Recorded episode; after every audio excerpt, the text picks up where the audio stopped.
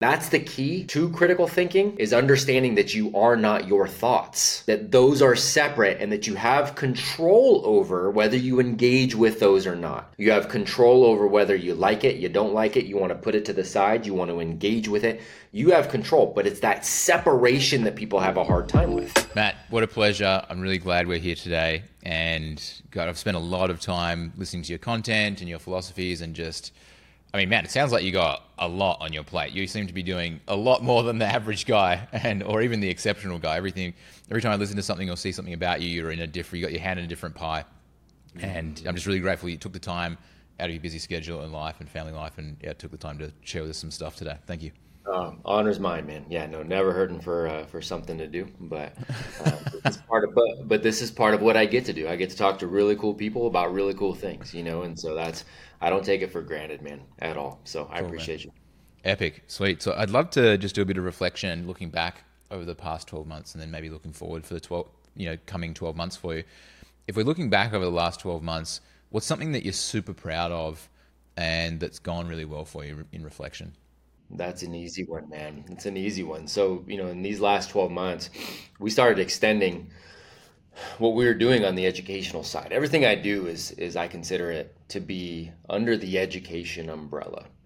Um, you know, when I was speaking to Fortune 500s all over the world and doing 70, 80 keynotes a year, that was education. Was I was building schools and and building out school communities. That's education. As I'm helping other entrepreneurs build out schools, it's education.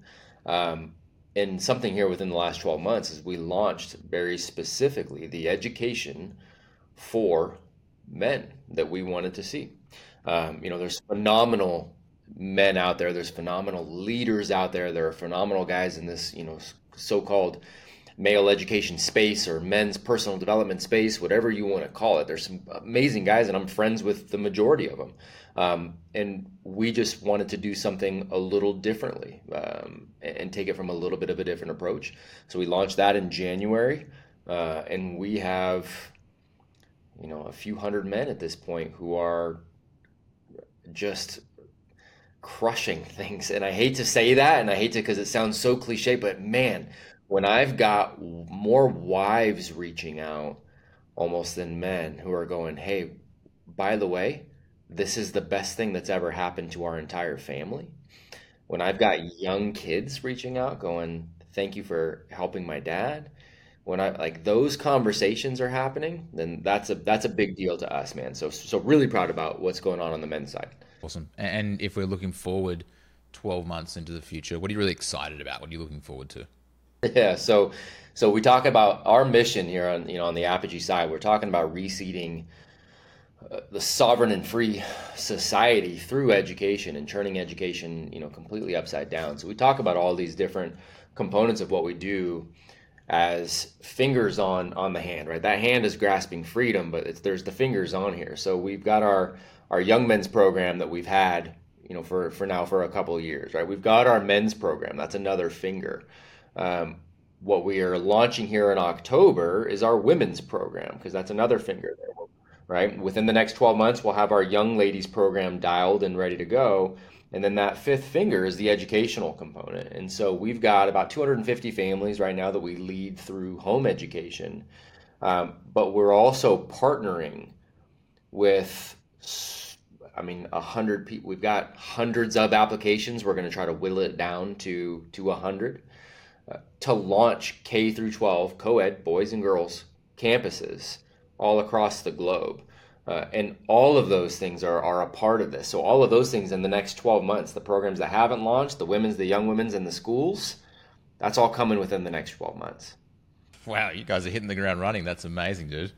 That's yeah, incredible. We, I feel like we just stay running. Yeah, but it's been amazing, you know, and, and it continues to be amazing because these people are amazing. So, yeah, that's wild. Yeah, it's actually. Um, part of what you you know you guys are doing, and as I've got more into your work, is actually you know before we started recording, we were talking about where Bianca and I were going to decide to live um, yeah. when we decide to have kids, and what you guys are doing is actually heavily influencing our location determinant because it's stuff like that where I, I, feel like it's so important. And there's things that I've learned how to be a man, quote unquote, but I've got no role model, role model or any idea how to be a father or a husband sure. versus a boyfriend versus you know, and it's really understanding that structure and um, yeah. yeah, it's great that you guys have got this. I love the, the hand analogy. That's fantastic, man. It's great. Mm-hmm. Yeah, it's a lot of fun, man. Sweet. So, if you could paint us like a, a nice broad brushstroke, I'd love to hear kind of like maybe a little bit of a short chronological adventure of how you got here. And mm-hmm. I think that as we dive into the meatier stuff, it helps also the guys to get a bit more context and some credibility about all the amazing work you've done. Yeah, for sure, man. So, um, big big picture, I turned down a job out of college to, uh, to go work at the White House, and and so in turning down that job, I essentially went, "Cool, man. Now what?" Right? Like I have no idea who I am or what I'm doing. I'd always been really really good at school, but school and life are not the same games. So being good at school does not mean you've got life figured out, nor that you're, you know, doesn't mean you're going to be effective in life at all. So um, I graduated and, and, really was in kind of like, what the hell am I going to do with my life kind of moment, right? And so um, a couple of odd jobs, but doing my best to do well at those jobs um, led me down this path where I ended up at Stanford University. And so I ended up working at Stanford for uh, for quite a while, and that's really what set the seeds for what we're doing now. So I got to see a couple of things. One, I got to see that as bad as I am at almost everything on this planet, um, one thing I was decent at is is communicating with other humans and doing so in a in, you know from maybe even from a stage, right, and, and leading other people and um, bringing people along on a journey. It was something that I had a natural um, affinity for, partially because I truly love human beings. Um, so I got to see that, but I also got to see the game of school from from a very high level. I got to see the game for what it was. And so both of those things pushed me into the next direction. So I became a public school teacher because in my naivete, I was going to go, you know, change the world by changing the system, right? I didn't know what I didn't know. Um, but I had a great experience as a public school teacher. Um, as much as I was in trouble all the time as a public school teacher for not doing what I was told to do. I was what I called creatively insubordinate. Um, I still had a very great experience. So I was that teacher, and then naively, I'm like, well, I'm going to go fix it now by being a school administrator. Um, was again, this all in Stockton, or the public schools in Stockton? Yeah, these were in the Stockton part of California. Yes, okay, sir. You are correct, man. Which, if anybody knows anything about Stockton, if you know who the the Diaz brothers are, Nate and Nick Diaz, then you have an idea of what Stockton's like, man. But um, but they were rad. They were some amazing human beings. But I was they were hard, hard, hard kids, hard families. Um, so yeah, became a public school administrator. Uh, left again naively, thinking, okay, well, this is a game that can't be fixed. Which that part I still know for a fact is true. Um, but naively went to private schools. Private schools often modeled after public schools. So I was a public, private school teacher and administrator. Went, okay, there's a game being played here too ultimately forcing me to leave to start schools that I wanted for my own kids. And as I did that, simultaneously, a speaking career organically took off. Um, partially, I had to make it work, and then partially, it just sort of took off. And so I began a career speaking to Fortune 500s all over the world while I was building all of these schools. And so those things took off. I started building multiple campuses in California, speaking to every company under the sun. Um, wildly successful on the schools side. And, you know, a friend of mine, Tim Kennedy, uh, who many of the listeners may know, um, I heard him on a podcast saying he wanted to open a school. So I reached out. And I'm like, hey, man, let me show you how. Like, let's do this. Let's do it the right way. And so I flew out to Texas. Um, we worked out together. He beat me up as he usually does, uh, which no surprise if you understand who he is. Um, and uh, we got the school going off the ground there, but we also realized, man, we've got so many good men in our network. What if we do something to serve not just the kids and build these campuses? Let's keep doing this.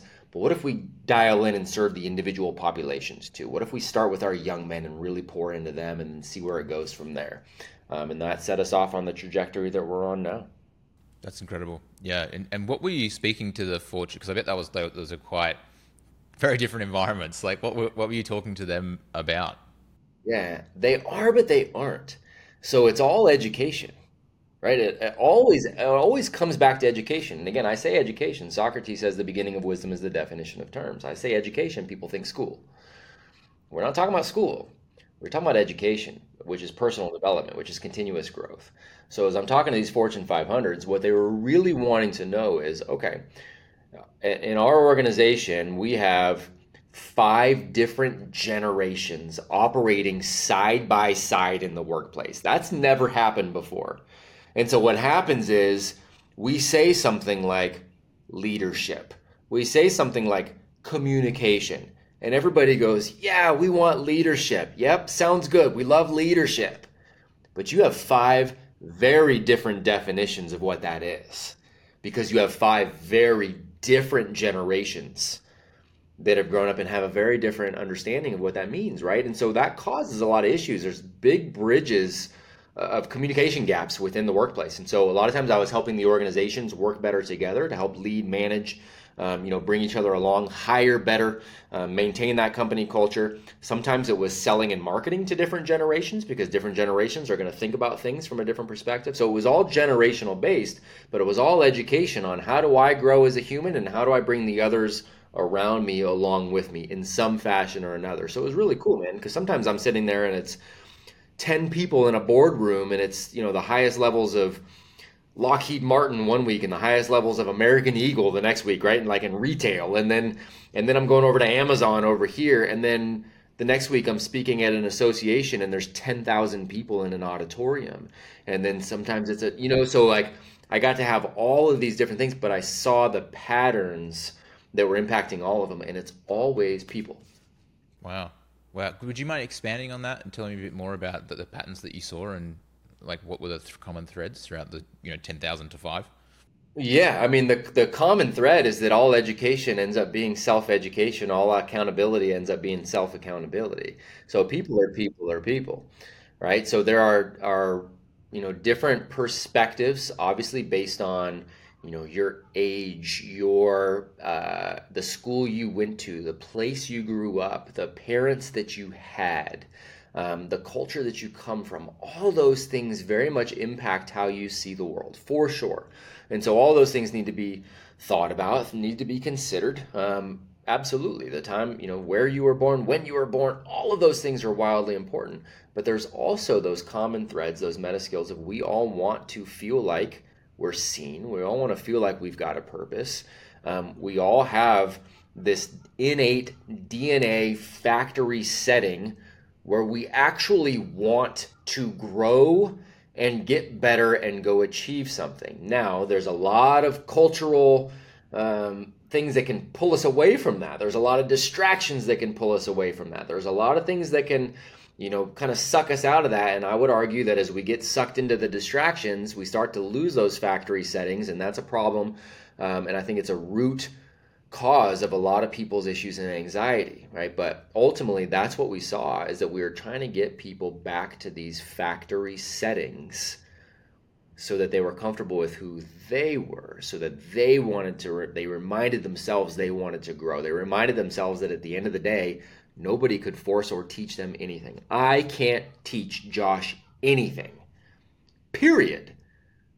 It's just like saying, I gave you this pen, Josh. If you refuse at the end of the day to take it, I can't go tell everybody I gave Josh a pen because you didn't take it, right? Education always works that way too. You've got to be able to own that. Um, and so that was always the common thread is how do you inspire people enough to where they remember who they are and then they want to own it to move forward and then they come together on this group mission right where they're all growing but then they're on these parallel highways of we're all going the same direction too. It's a fascinating fascinating topic. So it's you know there's never hurting for work on that side either because people are people are people. Yeah that's an incredible explanation because it, it totally does come back. Like i think about the times where i've tried to learn things because i think i should learn them and there is right. like very little desire Right. And it's like I just just doesn't seem. I'm like beating my head against a brick wall, you know. And it's just like, not gonna happen. That's right. It's not going to happen, you know. And it's like crazy. It's like almost like no matter how much there's no there's no desire, That's right. and you, like you said that self motivation or accountability around it. It's that you're hopeless. You just and then if you're the teacher and you're just throwing that at somebody and expecting them to just do it, then, then without the motivation behind it, that's right. Is. Then we're all just in this little dance, in this little game, right? And what we're doing is wasting our freaking time. yeah. And I've got no desire for that, man. Um, I've got no desire. I have very limited time on this earth, and in my head, it is always now o'clock, and minutes are either invested or they are wasted. period. There is no mm. net neutral in my mind. So I have no desire to waste my time or anybody else's, you know? Yeah. Yeah. I, I love you. You have this beautiful, like, I wouldn't say control, but like use of language. Like, I'm curious, where did that come from where you, you, I guess, landed on the importance of words? Where you're like, oh, words actually have a lot of weight and meaning and, and impact. Like, where did that come from? Did you always have an interest in it, or was there a moment where you were like, oh, this is worth investing in, understanding what these mean and what it means to other people?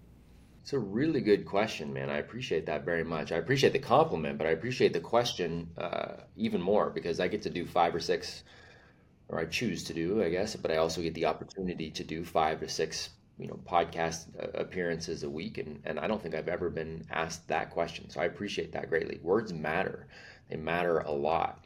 Um, and I wouldn't say it was one thing or one solid decision. I'll say it was a culmination of of many things um, one my obsessive nature about everything so uh, and then for better or for worse if i'm going to do something i'm going to optimize it to the best of my ability and that is the way i'm wired the best thing i can it freaks people out a little bit when i tell them and some people don't but it is what it is the best thing i can tell you is in 1999 i remember sitting in a movie theater uh, and i watched this movie that everybody knows now and it's called the matrix and sort of watching the Matrix. You know, there's this point at the end of the movie in the theater, Neo really in the theater. Yeah, that must have been uh, a trip.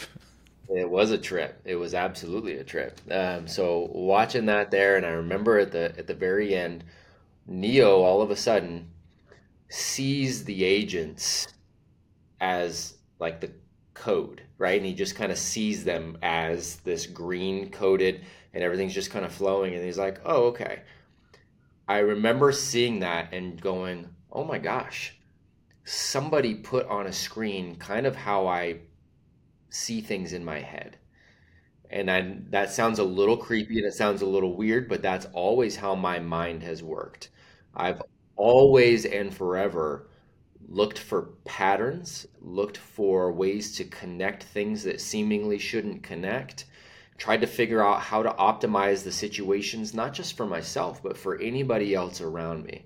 And we can get, you know, psychologically as deep as we want to get on whatever complex I probably have, and that's fine. But the reality is, I'm always looking for those patterns, and in my head, everything is always just kind of doing that, like kind of down in the screen in my mind. Um, so recognizing patterns has always been a big thing for me, and so inherent in that is I'm always very attentive to the words that I use. I'm very attentive to the words others use and how much do I believe them? How much do the words they say map up map out to the actions uh, that I see them exhibit? That's always been something that's been fascinating to me. So I've always studied language from that point, right? Not like a not the phonetics, not the I, I, my kids do Mad Libs and they're like, Dad, I need an adjective. I'm like, I don't even know what that is. I really I remind me what that is. I promise you, I don't know. I'm a very good communicator. I'm a very good writer. I don't know the parts of speech. Um, but I'm always just very curious, going, okay, they say this and they do this. What do they mean when they're saying this? Are they saying something they really mean, or are they saying something? You know, I've come to this conclusion that people often um, will say the things they wish they believed. And then what they do is what they actually believe. And so I'm always curious on how close those are. And and right, so I've always done that. And so then it was, you know, as I as I really started getting into leading other people and being cognizant of okay, what are my words? What are the words I can use and how do I use those so that people aren't just inspired, but it actually gets them to take action. I want them to move. So, really, as I started stepping on stages more and more and more and started speaking to all these people, I'm going, okay, what are the differences? So, I would analyze every talk and go, did I get people to take action? Did I get them to move?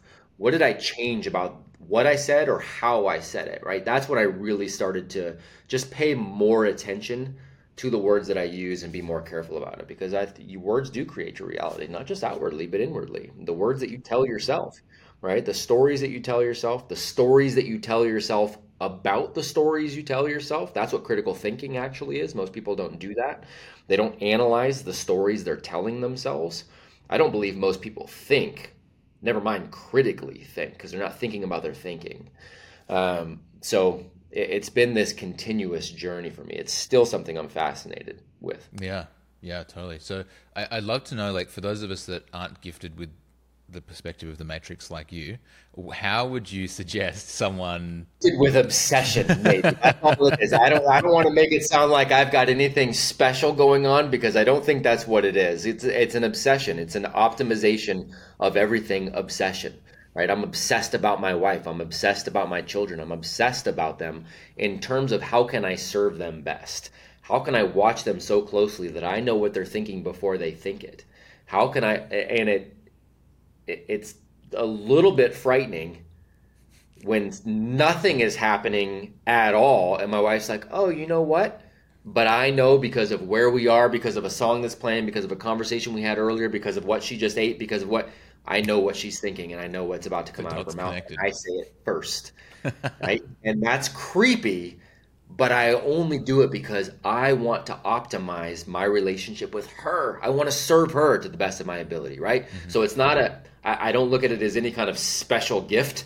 It may be more of a curse than anything else, but it's not special. It's just that's my thing as, as I can obsess around things like that. Yeah, I love it. And, and, where do you like think that someone, I'd love to dive a bit deeper on that critical thinking piece because I think it's really wow. fascinating is, you, you know, as I started meditating, and that was the first experience where I was like, oh, there's like I can actually see my thoughts. You know, it wasn't like I was just in the plow of just like yeah.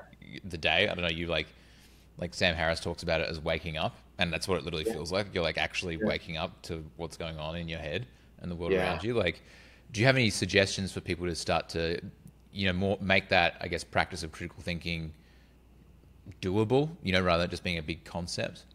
Sure, I I I love that question, man, and and um, good on you as far as the meditation. I don't ever. The only reason I don't ever personally, uh, I guess, recommend it is because I know I've not had success with it. I also know a lot of people have had a lot of success with it, and I think that's fantastic. So there's a, level. Again, all education is self education, right? And so there's a level of self awareness to understand that. I I did my best to go try to uh, sit in one of those and I won't say try. Try is a is a soft word that I don't even want to use. I did uh, what I believe my best was at laying in one of those.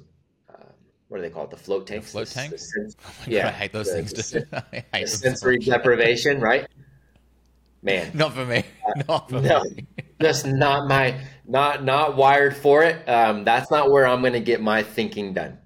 Um, I get most of my thinking done through through action, right? That's where my brain is working the best. Is when I'm actually doing something I'm creating.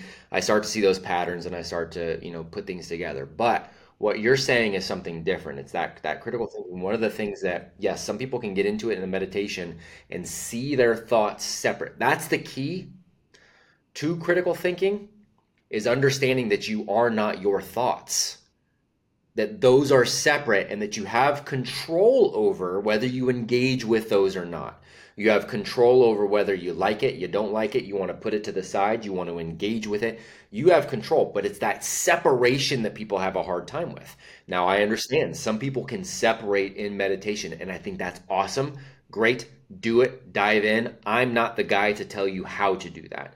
Here's what I do that has been effective for me, and then I know it's been effective for a number of guys write it down. So, what I mean by that is, what is something that is ailing you? It's something that is uh, worrying you. It is something that, you know, hurts you. It's something that annoys you. Uh, it's something that really just kind of mentally destroyed you. It's something that you're really excited about. It's something that you're super, you know, uh, like, I'm, I'm really thinking into the future that this could be amazing. What doesn't matter, whatever that is write out every single bit of what you think that thought is right now. This is what happened to me. Great. This is what hurt me. Okay, great. Write it out. And I'm talking write out the details. The devil is in the details. Then he said this, and I remember when my dad said this, I remember feeling like this that you need to write out every single detail. You get it on paper because what it does, what did you say when you when you meditate? You separate the thoughts, right?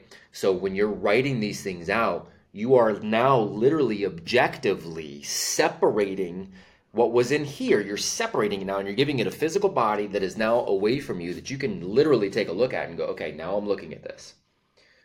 Now it's not the chaos in my head anymore. It's physically out on paper.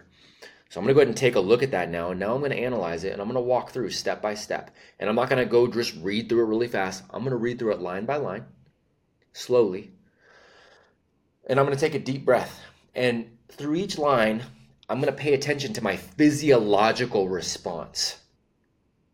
Because when I have a physiological response, that lets me know that that's a piece that I need to sit and think about and go, okay, am I putting the right emphasis on this? Is there anything I can do to change this? What do I have to do to accept this? How do I move past this? How do I stop coming back to this? If there's a physiological response, that's usually a good indicator that there's something to sit with for a second and to force yourself to continue to revisit it and to breathe through it so that ultimately you can get past it or transform it to use it in another way. But you've got to get it out on paper first. That's what writing is for. Yeah, I love that.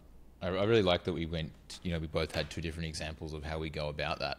Yeah. And, you know, totally. I think it's, it's fantastic. And really, I to your too. point of, of uh, educate, self education and, Yeah. and learning styles.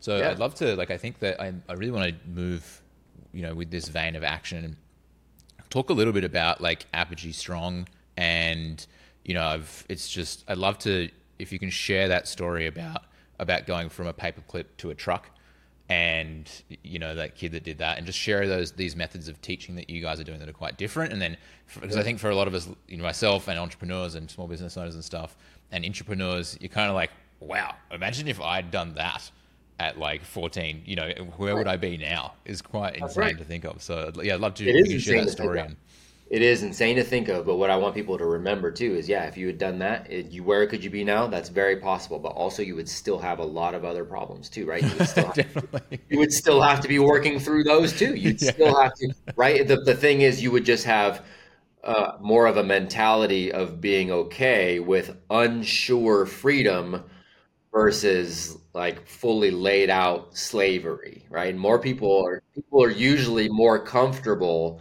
with a very detailed, laid out, fully planned out slavery than they are the unsure freedom, which is why most people will never be free. So you'll still be there. I want to make sure that that's out there. But yeah, so what we've you know what we do with our young people is we actually have them do things. And I know that's a crazy concept to most people because they're like, "No, what do you do to the kids?" No, no, no. We have them do something, right? And it's schooling has taught us that we need to do something to young people in order for them to learn. And the reality is we need to inspire them to go do something on their own, just like we do with adults. They're not practicing to be people, they're people with less practice, right? So that's they just need to practice. So give them something to practice. Give them a goal to go after, inspire them to go do it. That's what these projects and challenges are in Apogee Strong. Every month they've got yeah, they have readings that we talk about. Yeah, there's workouts that we can recommend. Yeah, they're going to meet with the best men on the planet and have great conversations. You bet, all of those. But it's the work that they're going to do around those projects and challenges that really move the needle. So they've got something to do every month that forces them to get outside their comfort zone and to go do something and reflect on what's happening while they're doing what kind of things are changing internally and externally um, and and what's the good the bad the ugly with that? Because then they can reflect and go okay how would i change it for next time? And well now it's next time. Let's go do it again.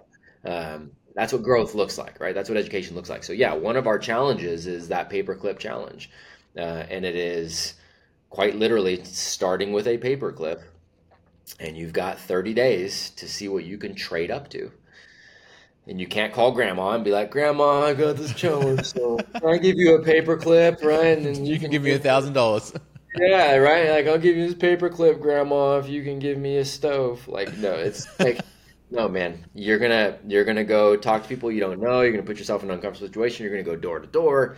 Um, and you're going to start to be really intentional on how do you just continue to trade and move this forward. So yeah, we did have one young man who got his first ever truck so insane dude trading That's up so a freaking paperclip. Isn't that rad? Right? So like not a bad deal, man. But I mean I've done this I've done this with so many young men now and you see they're coming back with all kinds of stuff. And I've done this in a shorter term than 30 days. I took a group of students to a mall in the Sacramento area in California. And uh, they had no idea what they were going for. I said, "All right, So you did. the. They didn't know they were doing the paperclip challenge. You just took them. They had to no idea That's what we were doing. legendary. That's so Yep. I had no idea. I'm like, we're going to the mall. They're like, this is sweet. I'm like, yeah, just wait till we get there. So then we, we get there, and and uh, I'm like, all right, man, here's your task. You have three hours. You cannot leave. It's a giant mall, but you can't leave the mall. Um, you can go outside um, and walk around the peripheral part of the mall, um, or you can stay inside. You can talk to strangers. You can talk to the people working in the stores. You can talk whatever. Here's your paperclip. What can you come back with? in three hours. Here's the rules. Here's what you got to, you know, it's got to be a trade. It's got to be this. You got to negotiate this. Like, gave them the rules. In three hours, man, they came back with, uh, I had students that came back with all kinds of clothing. I had one student that came back with a giant neon sign. Um, I had a student that came back, I had a student that came back with a functioning cell phone in three hours. so legendary. Yeah, man. So think about that experience as a young person because in your mind, you just go, that was kind of crazy. Oh, and then I did it. And look what happened. I can do anything. That's the whole point. Is getting people to realize that they've got so much more than they thought they did. So, yeah, it's been pretty rad, man. It's amazing, man. Yeah, I used to um like my, my first career in, in sales was door to door. I was selling uh, like telecom, and so I was like selling cell phones, TV, internet, and all that stuff. And and then I got into I did all the onboarding and, and training and stuff like that. and so I was, and I was like leading teams and stuff like that. But it was just like crazy. I'd sometimes get, and I was like 23, 24, and some you get kids that are like 17, 18, and it was so wild to like watch their mentality and like you just see something change in their in their eyes when they're like, "Oh, I can actually just go up to strangers and make like convince them to give me money in exchange for something." And it's just like you're like literally change like what you said. You're like, "I can do anything." Like you know, it's just this it's this wild experience, and I think that something that I've done with some friends who are you know a little bit more obsessed with this sort of stuff um, like me is like actually going and doing these challenges as an adult and Yep. like hearing something like this what matt's talking about and being like when you actually do these things as an adult like um, tim ferriss talked about this one where it's like you ask for 10% off at a coffee Yep. shop for just no reason and you're like talking to the and they can i have 10% off and the cash register's like what and you're like And don't Yeah. say anything. yeah, you, you just don't say anything. Exactly, and exactly, man. And it's just like it's so it's so great to I think I think and it's really important to see these things and you know like even my first response is like oh imagine where I could be, could have been Yeah. if I had had this, but it's like you can just do it now and go even further. You know, That's and that's the thing that people don't want us, right? So everything we're doing, because what you're talking about is a factory setting. Do kids, you know, uh, do do toddlers have a hard time coming up and telling you what they want and asking for what they want?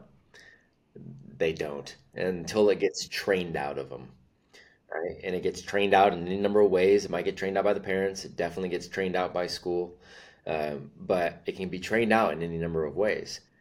And it's simply a choice to move back to those factory settings. You are under no obligation to be the same person that you were last year. In fact, I would say it's your moral obligation not to be the same person. And hey, by the way, you're under no obligation to be the same person you were five minutes ago. yeah, Yeah. Decide. totally, totally. Yeah, it's it's wild how.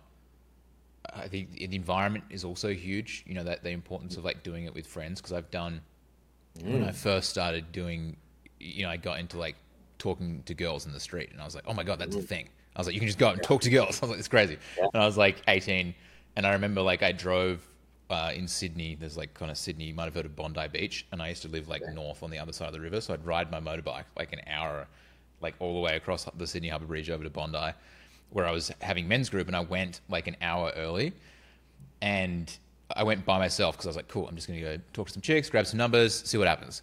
And I just walked around for an hour and a half. I walked. It was. I set aside an hour and a half. Thankfully, I bumped into a friend at our, at the hour mark, and I didn't talk to a single person. Yeah. And I was just like shitting myself for 60 Yeah. minutes. And then my buddy was like, he, we bumped into each other. He's like, oh, you want to go for a swim? I was like, oh, thank God. I was like, let's go for a swim. I was Yeah, like, let's go. out of here. but it's like, and then when you go with a group of buddies, it's just Yeah. like you've got someone in your ear that's like, we made a one, two, three rule where it's like, if they caught you looking at somebody, they'd say one, two, three, and you had to be walking by the time they said three. And it was like, and then you're just moving. And it's like the difference of doing it with friends or in an environment of people that are supporting you versus trying to f- talk against that voice in your head can sometimes be, I think, the difference between success and failure. So there, so then if you are an educated person or working towards being an educated person, what you're going to do is you're going to analyze yourself continuously and you're going to look for those patterns that cause you to take action as well. Right? What are the patterns? Is it the pattern I need this specific guy around me? I need these guys around me. I need this to be my environment. I need this to be the target. If the target is this, that's when I start to balk. Okay, how do I, right? And you're continuously looking for those patterns to eventually collapse time for you to take action quicker and more efficiently with anything that you want to do. That's what an educated person does. Yeah, totally, man. Yeah, I think, and the thing, the place that I ended up actually was the one, two, three rule. And so Yeah. I took that thing so that when I was by myself, and I still do it if I don't want to Yeah. do something. Like I had a plunge this morning, and our, our plunge Yeah. has been like freezing for the Yeah. last three days, really slowly because we're in a hot climate. And so I haven't plunged for like three days. And so coming Yeah. back to it after doing it daily, you're like, oh my god, it's really cold. and I was like, one, two, three, go, and I just like threw myself in, like basically threw myself into the freezer. And it's it's like that was the thing. Like I'm really glad you brought that up. Is like yeah, analyzing it and then taking the piece that's actually the motivator and being able to take right. that through the rest of your life. That's, that's such a good insight. That's right. How do you apply that to other circumstances and other situations, right? So I'm always like I am in my again, I'm in my head all day every day. Uh, and it's it's a horrifying place, I think, for most people. Yeah. You know, I really do. But yeah, it's that's why. Totally, man. Thanks so much for sharing. That was really cool. So, I love. I'd love to. You touched on something earlier in our conversation that I'd love to come back to, which is the game of schooling. And you know, we- we're still on the same vein of education, but I'd love, what what was when you were looking at it and when you were in it versus in it and out of it as you transitioned, and then now you you know you're looking you were looking out and now you're back in it. Like, what was this game that you saw, and then how have you you know maybe changed the rules in the new schooling environment that you're building? Yeah, so the game, I, love that. The game, um, it's really a religious belief that has been thrust upon us. Uh, and so there is this religious, cultural, religious uh, adherence to keeping school looking like the way it looks. Academia is king. You have to do certain things at certain times. Everybody uh, grouped together with as many other kids your age as possible. All of uh, you got to go to college uh, because that's what's going to set you up for success. There's so many of these things that are actually the antithesis of human development, the antithesis of real education that's experiential versus having somebody, you know, who's the sage on the stage. There are so many things that are completely outside of how humans have always, whether you think it's you evolved this way or whether you think you've been designed this way, how humans have always operated. We've gone a complete 180, but we've done it for long enough where now what is familiar is confused with what is true right? People are familiar with that, so they believe it's true. And so what I saw was the very clear uh, separation between familiarity and truth. I saw a lot of young people that I got to work with at Stanford who were extraordinarily academically talented. And then organizations were like, this guy sucked though when he came to work, like he sucked. And then I saw it when I was working with him, I'm like, okay, that's great. He's got his OChem book and he can tell me, like, man, he'll pass that test. I don't even know what he's talking about. Like, that's dude, like, that's fantastic. But he's miserable. I'm really happy. And he's he can't talk to other human beings. I'll talk to anybody. He hates his life. I really like mine. He just asked me how to write a check. And hey, what? Like, that's not hard. You know, so I started to see some of those again, those patterns of separation. And then I started seeing the game itself at the university. I, you know, I grew up thinking you want to go to a quote unquote. First, I grew up thinking there were quote unquote elite schools, right? Um, that's not true. Um, so like they're they're they're not a they're, that's a whole nother conversation.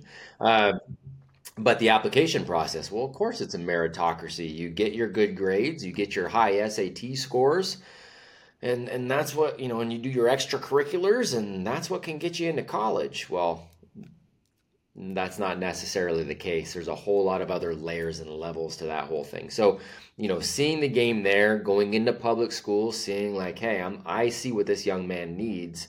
He needs some mentorship, he needs some guidance, he needs to not be selling drugs after school, he needs to not be tempted to join this gang. He needs to and it's like, no, no, no, he needs algebra. What? That's not what he needs. That's not what he needs. School says he needs that. Education says this is how he's going to grow right? And then you go into the public administration, and it's like, okay, this is what this community needs, and this is how we bring everybody together. And it's like, no, no, no, we need funding, and you need funding by passing these tests, and you need.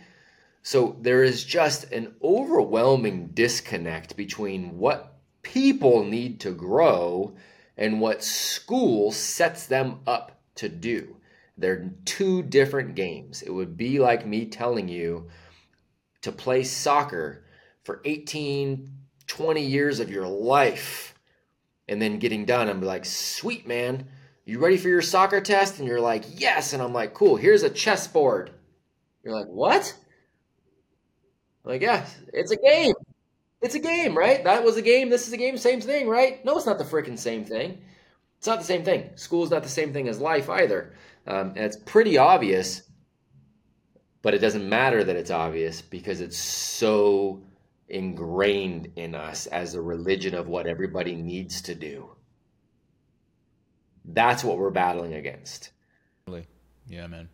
Yeah, it's so interesting. Like it's obvious, but it's so ingrained. You know what I mean? It's, it's like obvious, when you when you look at it and you have a conversation, and then we go back to our life. Like you could have, a, I can imagine two people having this conversation, like agree, agree, agree, and then they just go back Uh-huh. and do the same thing. They go back and play soccer again, and it's like, Bingo. Words are what Yeah. they wish they believe. Mm. Actions are what they actually believe. yeah, man. Or are too afraid, so they just live in the lie. Right? So maybe that I'll have conversations with people who will logically go, oh my God, yeah, you're right. Okay, yep, you're right. But it's more comfortable to live the lie than it is to ask more questions and to dive into the truth. Because what happens is if I start to actually dive into the truth and want to live according to the truth, well, it's not familiar to other people and it's very uncomfortable for them. So it's like, wait, what if I decided to homeschool my What if I decided to home educate my kids? Ooh, my mom is really going to give me some grief because she's to think that like I'm not doing things right. She's really to ah, the people next door are to think I'm a really bad parent. I remember growing up thinking homeschool kids are all weird, so I'm to be what if my oh man, my kids are to be are they to be weird? Um, oh, that's to really piss off my wife. Oh god, that's really to and because all of those strings are too like they don't want those to unravel those like oh i'll just live in the lie i'll live in the lie uh, forget i ever even thought it i'm gonna live in the lie i'm sure they'll turn out fine yeah. and that's the majority of people would rather live in those uncomfortable lies even if they've seen the truth I'm sure it'll be fun.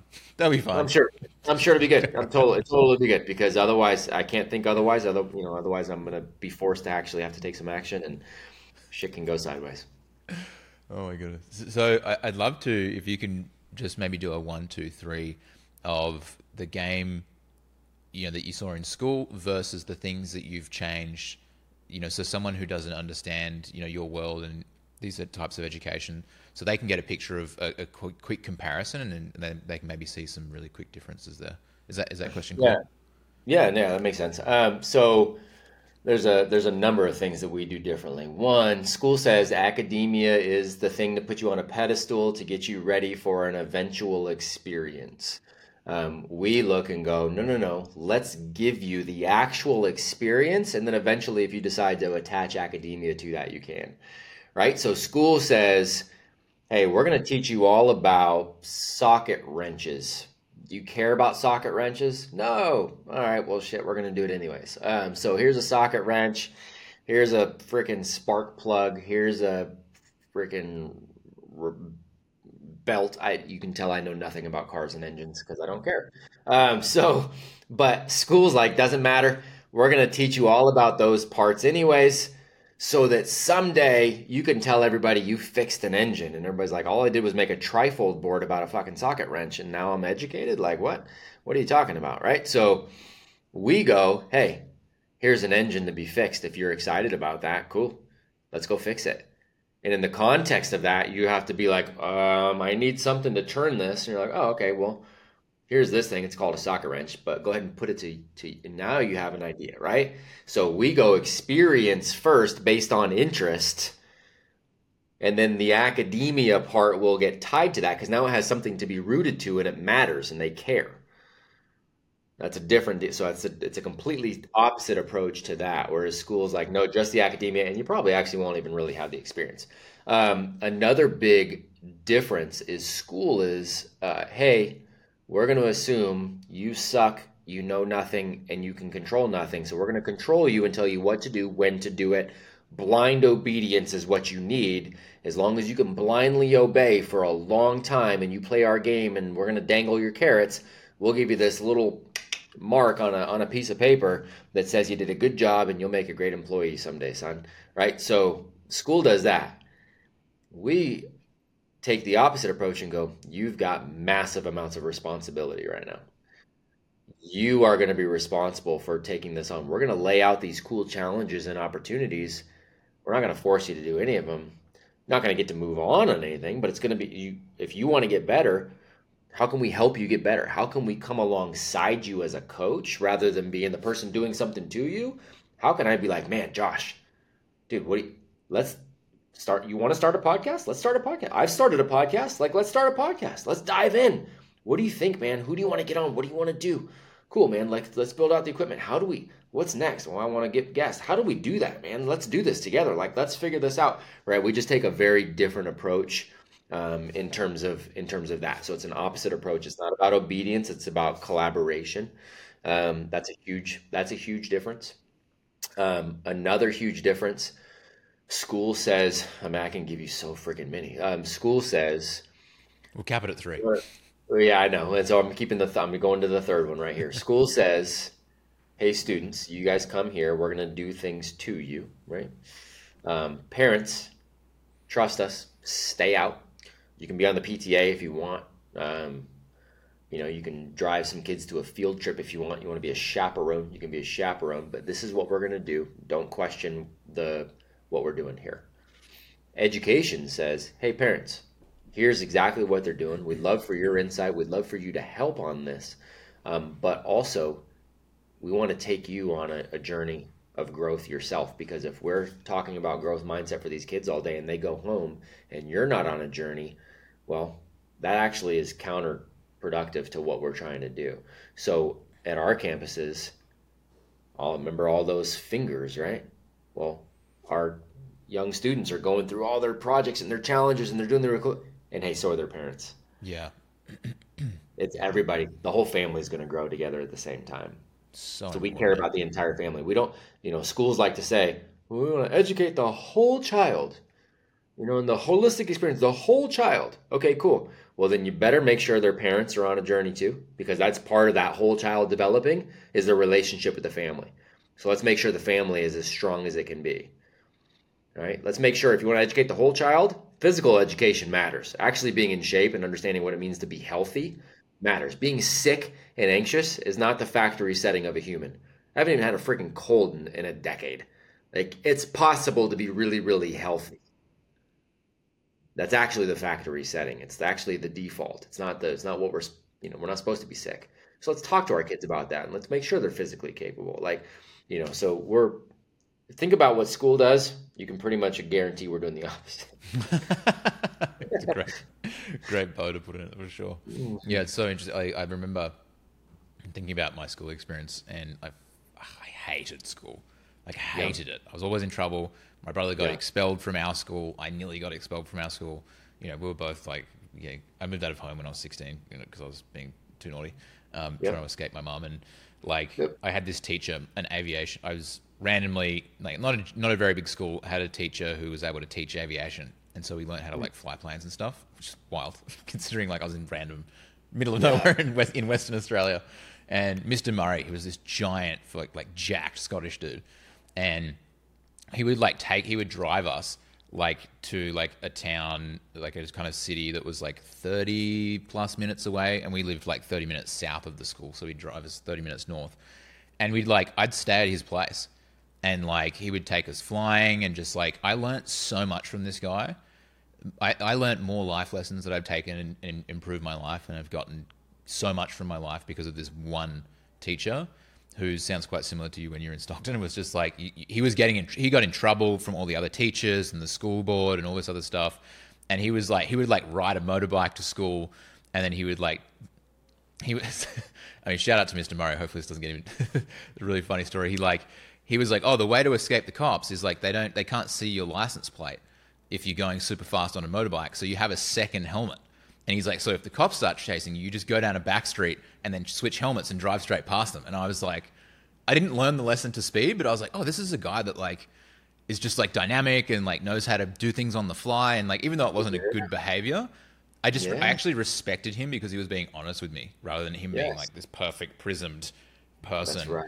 You know, That's and right. like he had this discipline of he would like before dinner and I was like, raised going to church and that sort of stuff, but definitely like I threw that away in my adolescence. But before dinner, he would take out the Bible and he would read a passage. And I was like, I just remember like watching him at his dinner table and just being like, oh wow, this guy has discipline. And it was just like a moment that like it that moment taught me so much about discipline rather than people telling me what discipline is. And it was like such a random I'm like in the bush, like, you know, I if you think of Australia, it's like pretty remote where I grew up. And like, you know, this guy just like gave me time. He gave me focus. He gave me attention. He didn't take my bullshit. And yeah. he just like, I learned those lessons have stuck with me for my entire adulthood, you know?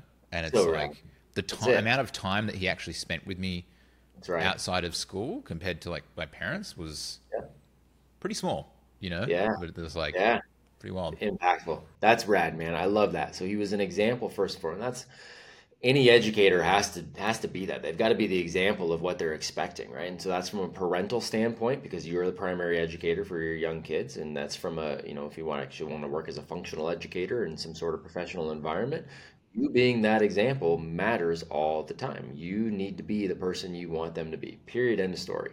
Right? That's like that's that's the biggest thing. But then you can pull so many life lessons when we're talking about education and what it means to be educated. Everybody's going to have different interests. And so people say well gosh how can you really you know get down to the individualization for each person? Well there are those meta things those meta skills that everybody everybody needs the ability to to communicate. Everybody needs the ability to think through patterns. So let's define what those meta skills are for you. And then we use our interests to still teach those meta skills over everything else, right? the life lessons that you learn flying planes. I've never flown a plane. I don't know anything about flying a plane.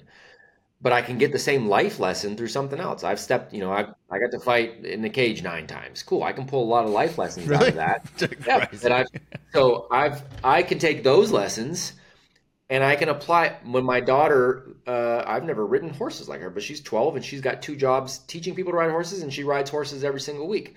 Cool. There are lessons that she learns riding horses that I learned by getting beat up that I can like we can all right? Same lesson just a different medium to impart it. And that's a beautiful thing.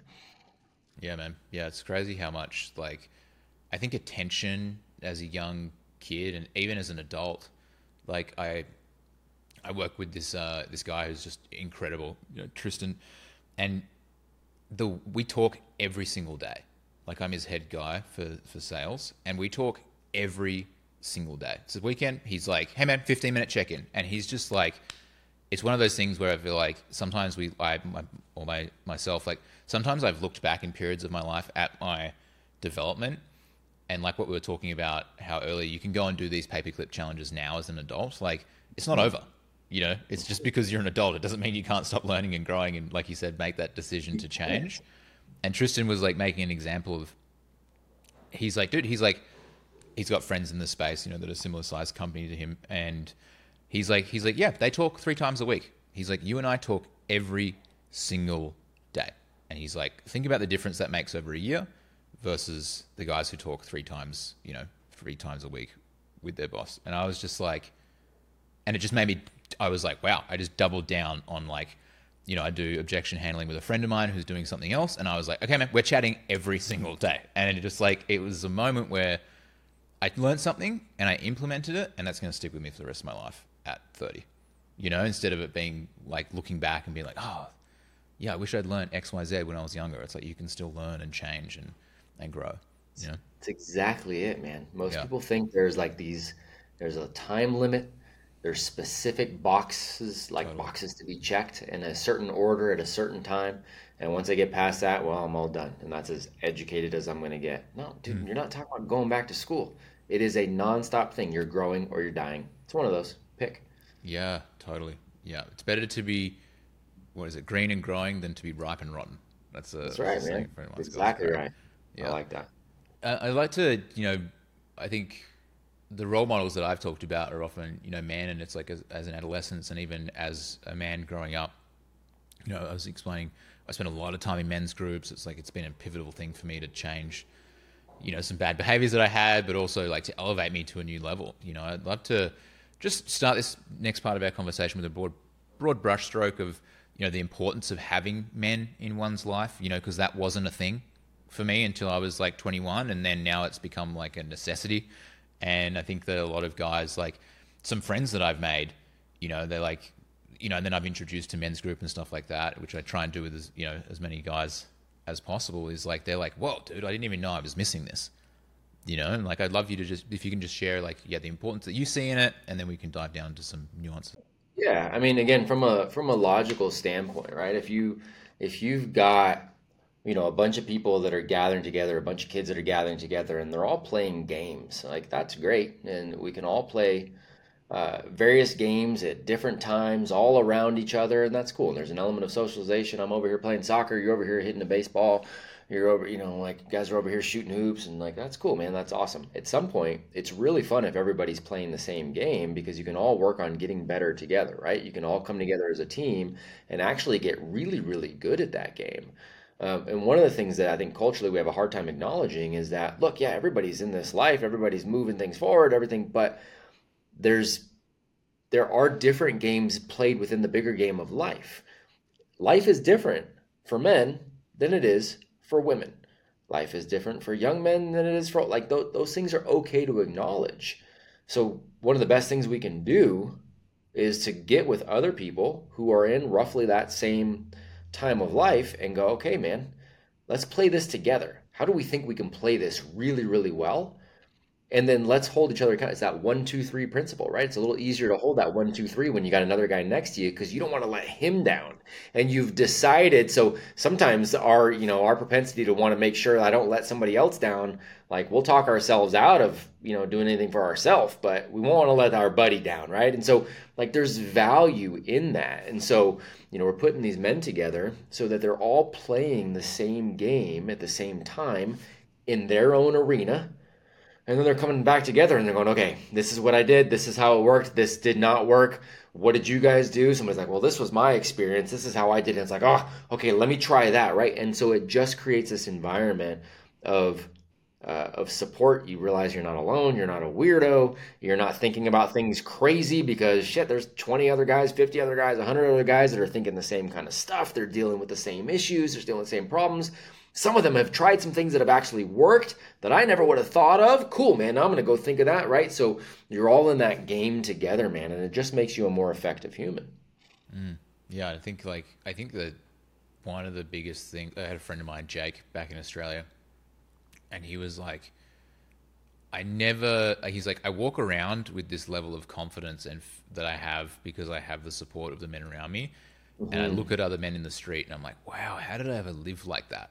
Like, how was mm. I? How did I even have confidence? You know, because I didn't. I didn't realize how alone I was. You know, and it's mm-hmm. like it's the the friendships that I've gotten from group that are now, you know, even guys that I'm not in group anymore because I've moved from Australia mm-hmm. to Canada to here or whatever. It's like there's a rich friendships that I'm going to keep for life because I think there's a there's a level of commitment that we often don't see, and it's so easy to disengage nowadays Yeah. and just kind of drift off without even saying I'm disengaging and leaving. Whereas like when you're, you know, you can just stop replying and fade off into the ether, and no one ever hears, hears you again, hears of you again, and it's like there's something about showing up every week or whatever you know time frame you've committed to, and then the fact that you can't leave without a challenge, I think is is like pretty wildly impactful because I've had time period of times where I'm like, fuck this, group stupid.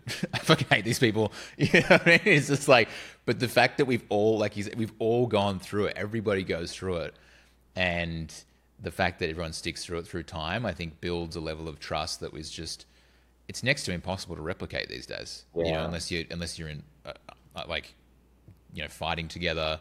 You're in Right. the army. You're in the police force. Right. Like those, you know, that's Right. you have to Well, go that's- and hand in a resignation. Whereas with friendships nowadays, you don't you don't have to say, "Hey guys, here's why I'm leaving." You That's you can just peace.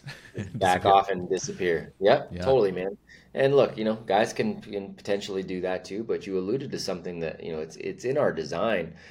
Uh, again, men and women are different, and there's um, you know I'll talk about the fact that women um, are, are able to think their way sometimes better than than we are into new ways of acting, whereas men have to act their ways into new ways of thinking. And it's it's a pretty cool design in that way. We need to be able to take action but in that process you know women again have a very um, have an easier time traditionally. Again there's some things that men can that men you know some men do better than others and that are more on the fem quote unquote feminine trait and vice versa. But the reality is women usually do a better job of that face-to-face conversation. Let's talk. Let's talk through our issues. Let's get all these things out. Let's do this. Whereas guys can we do that? Of course we can do that. But we tend to want to go, okay, let's not do this face to face. Let's go side by side and let's go do something together. Let's go tackle something together. Let's go create something together. Let's go beat something together. Let's go, you know, kill something together. Let's go, like, we want to go do something together, right? It's how we're designed. Um, and so when you have just a group of guys that are on a joint mission like that, it can be a really, really powerful thing. And it, it, it, it does become a hard thing to walk away from too because you're also walking away from whatever this joint mission is right and that goes against our dna too Totally. Would you mind like sharing a little bit about maybe? I think we what, we, what we've talked about are all, all parts of what you and I think are a good life. Is like you know good education, good friends, good family, that sort of stuff. Has that changed since you when you were twenty versus now? Like what what you are looking, you know, what you see as a good life, and could you share that? Oh, you share goodness gracious yeah it's it's changed drastically you know it's really funny man i found these uh um found these journals yesterday um, and crazy. they're journals they're yeah and they're journals that my my wife and i when we started dating uh like 18 years ago started that? How writing old were you back guys? Uh, um, so 18 years ago, 25 and 21, Crazy. right? So we were 25 and 21, and we had started we had started uh, we started dating and getting to know each other, and, and so we started asking each other in these journals all these questions about you know the ideal the ideal life and our all of our hopes and dreams and all the things we wanted to do, right? And so we're kind of laying all this stuff out, and it was really cool, man, to go back and take a look and go, oh, okay, well that that sort of that idealistic version sort of stayed true like we still are kind of on that page in, in terms of you know there was a both of us kind of were like oh we'd love to live in like a mountainous region with a lot of trees you know? Like it was and we lived in we were you know bay area city kids right? But both of us were like ooh that's really cool. We live on a freaking farm in the mountains now. Um, i'm surrounded by thousands of trees right? And so like it was cool to see all that kind of stuff so see those similarities. But there were so many things that were also just a product of not knowing we didn't know right? We had the the specific jobs that we thought we wanted to have and we had the specific neighborhoods and the specific houses and the specific right we're dreaming about all these things as these two city kids that have always lived in the city that live in the suburbs and um, now a good life for us has everything to do with sovereignty and freedom and i mean that in every fashion. I want to be able to do what i want to do when i want to do it with whoever i want to do it with and so does she and what that means is how can we uh, not need to be tied to anything Part of the reason we moved to this farm is because we want to be able to be self sufficient. That's great. There's grocery stores down the road. Cool, man. Awesome. I think that's a fantastic thing. What happens if those don't exist anymore? I don't want it to matter, right? What happens if those shut down because, you know, whatever, COVID 46 and everybody's to freak out and everybody, like, cool, sounds good. So let's shut it down and we're to, whatever, man. I don't want to be tied to it. I don't want to have to worry about that. I don't want to have to worry about providing for my wife and my children if something like that happens. I don't want to be tied to anything that I don't want to be tied to. And all I want to be tied to is them. So that's what a good life is now. How self sufficient can we be? How sovereign can we be? How free can we be? That's cool. That's epic. And, and I think that something that you mentioned earlier that I'd love to bring back was how many cage fights did you have? Nine. Nine? Dude, I'm, I'm so jealous. I've had one too many uh, severe concussions to to you know go into striking. I do a lot of jiu-jitsu and um, you know like hitting the pads cool. and stuff like that. But yeah. um, did can you tell me a little bit about that? Like what inspired you to do that in the first place, and then how were those experiences? Yeah, that was freaking great experiences. Because that's um, living. Up, that's yeah, living, dude. Hundred percent, hundred percent. So I grew up um, kickboxing so that was something I got into at a young age. Um, so you know that was that was something I had always enjoyed, and that was just simply a product of I grew up in the '80s, and it was like Bruce Lee movies, and and you know Jean Claude Van Damme and all those. Like, oh man, I got I want to do that, right? So um, and I was very fortunate. The world.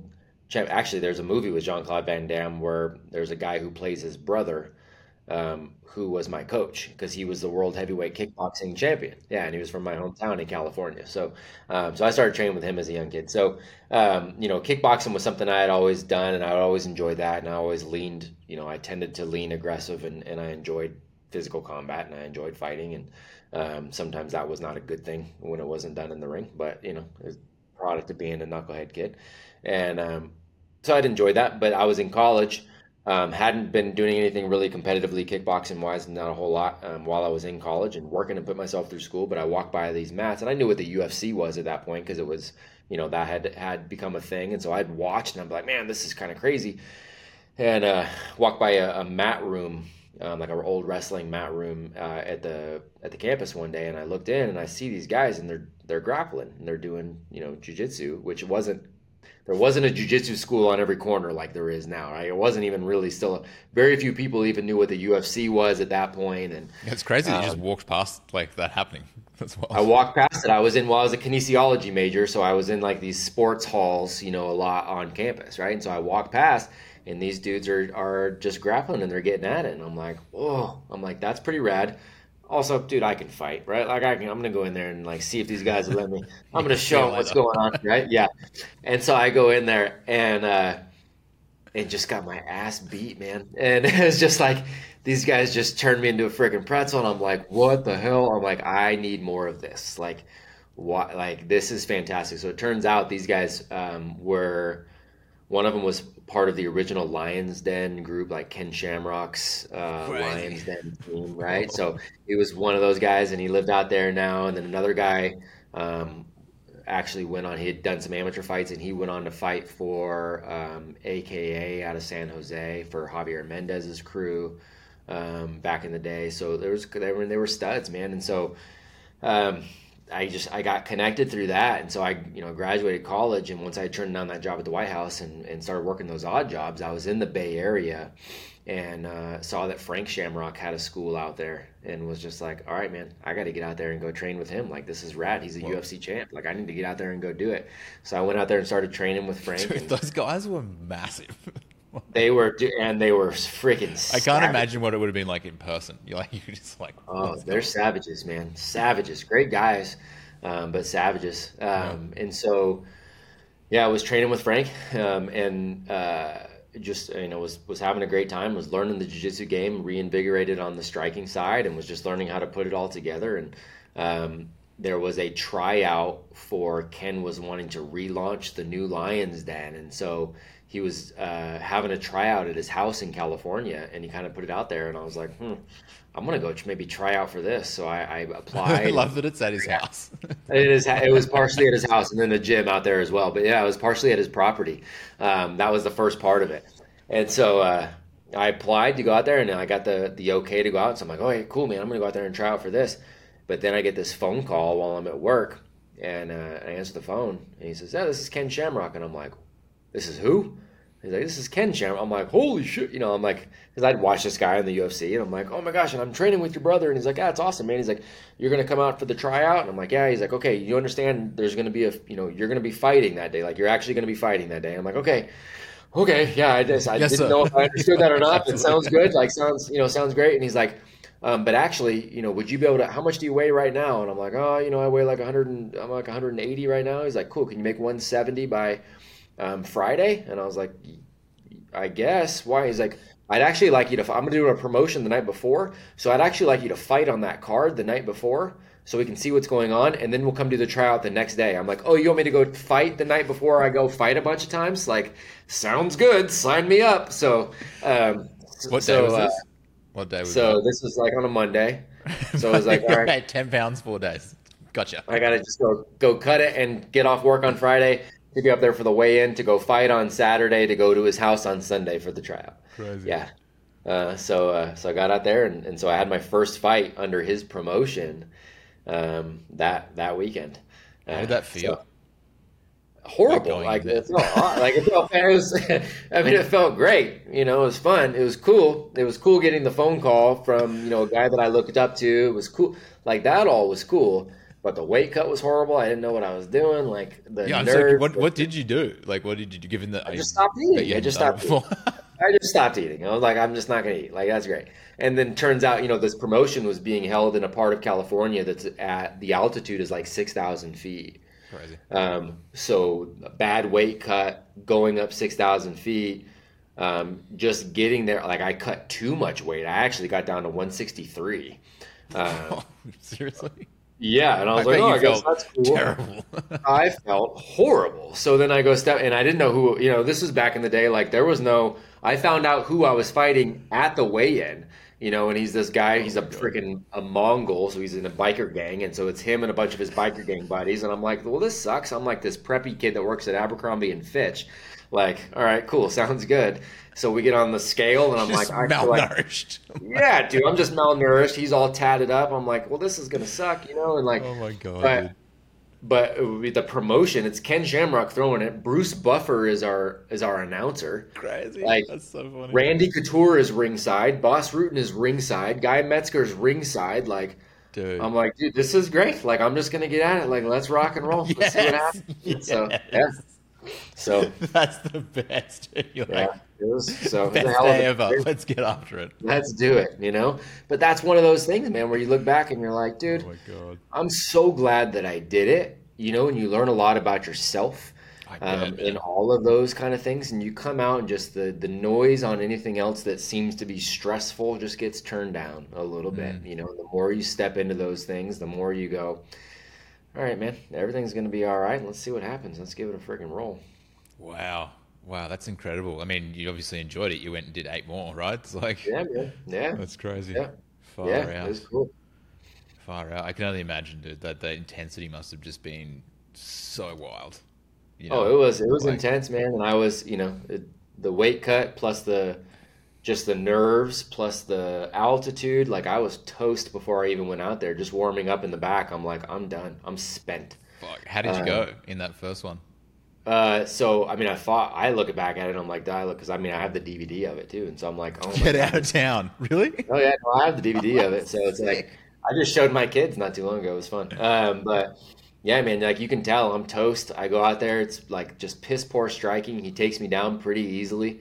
Um, I I end up getting decent position, and I tried to start throwing some blows from the top, and I just remember being on top of him, just being like trying to drop elbows and stuff, and I'm just like. I could die right now. I'm so tired. So Like, tired, I bet. I'm dude. Just so toast, you know. And so, um, but the round ended, uh, round ended on his feet, and so we ended. We go into the second round. My corner man was so wrapped up into what was going on, he didn't pull out my chair. So like, I just sat down in the corner of the ring. Um, I was just done, dude. I didn't want to go back out there just because I was so tired, but went back out. Um, and again, got taken down immediately, and the dude started dropping bombs on me, but. Um, I had very limited jujitsu, but I was able to throw, slap a triangle while he was pounding me. So I actually submitted him in the second round. Oh my Um, god, so I got seriously? so yeah, and so then at that point, once I did that and I saw I I locked it in, and I'm like, I think I have this tight, oh you know, and I and I pulled his head and pulled his arm, and I'm like, no, this is tight. And then I felt him tap, and at that point, I wasn't tired anymore. You know, it was just like whoosh, jump up, and I'm like, can't wait to do this again. You know, and, He passes and out. Ken's like, yeah, Ken's like, congratulations, you're doing this tomorrow, and I'm like. That seems a little too soon, but that's fine. You know, it's all good. Let's do it anyways. So, yeah, it was cool, man. Wow, man. Wow, I can't. I just like I've had that feeling of exhaustion when you're just bonking and you're just dying. Like I can't imagine having to do that while fighting somebody. Like that would just be so nuts. Uh, uh, worse, but So yeah, but it was cool, man. That's epic. It was cool. And I actually, to tell you the truth, I still talk to the uh, that guy that I fought that day too. I don't talk to him a lot, but um, we follow each other on you know on social media and Sick. That's in touch a little bit. He's still in a biker, you know, a biker gang, and he's still he's a very dangerous human being. But um, there's there's just mutual respect there when you when you have that combat. You know what I mean? So Absolutely, man.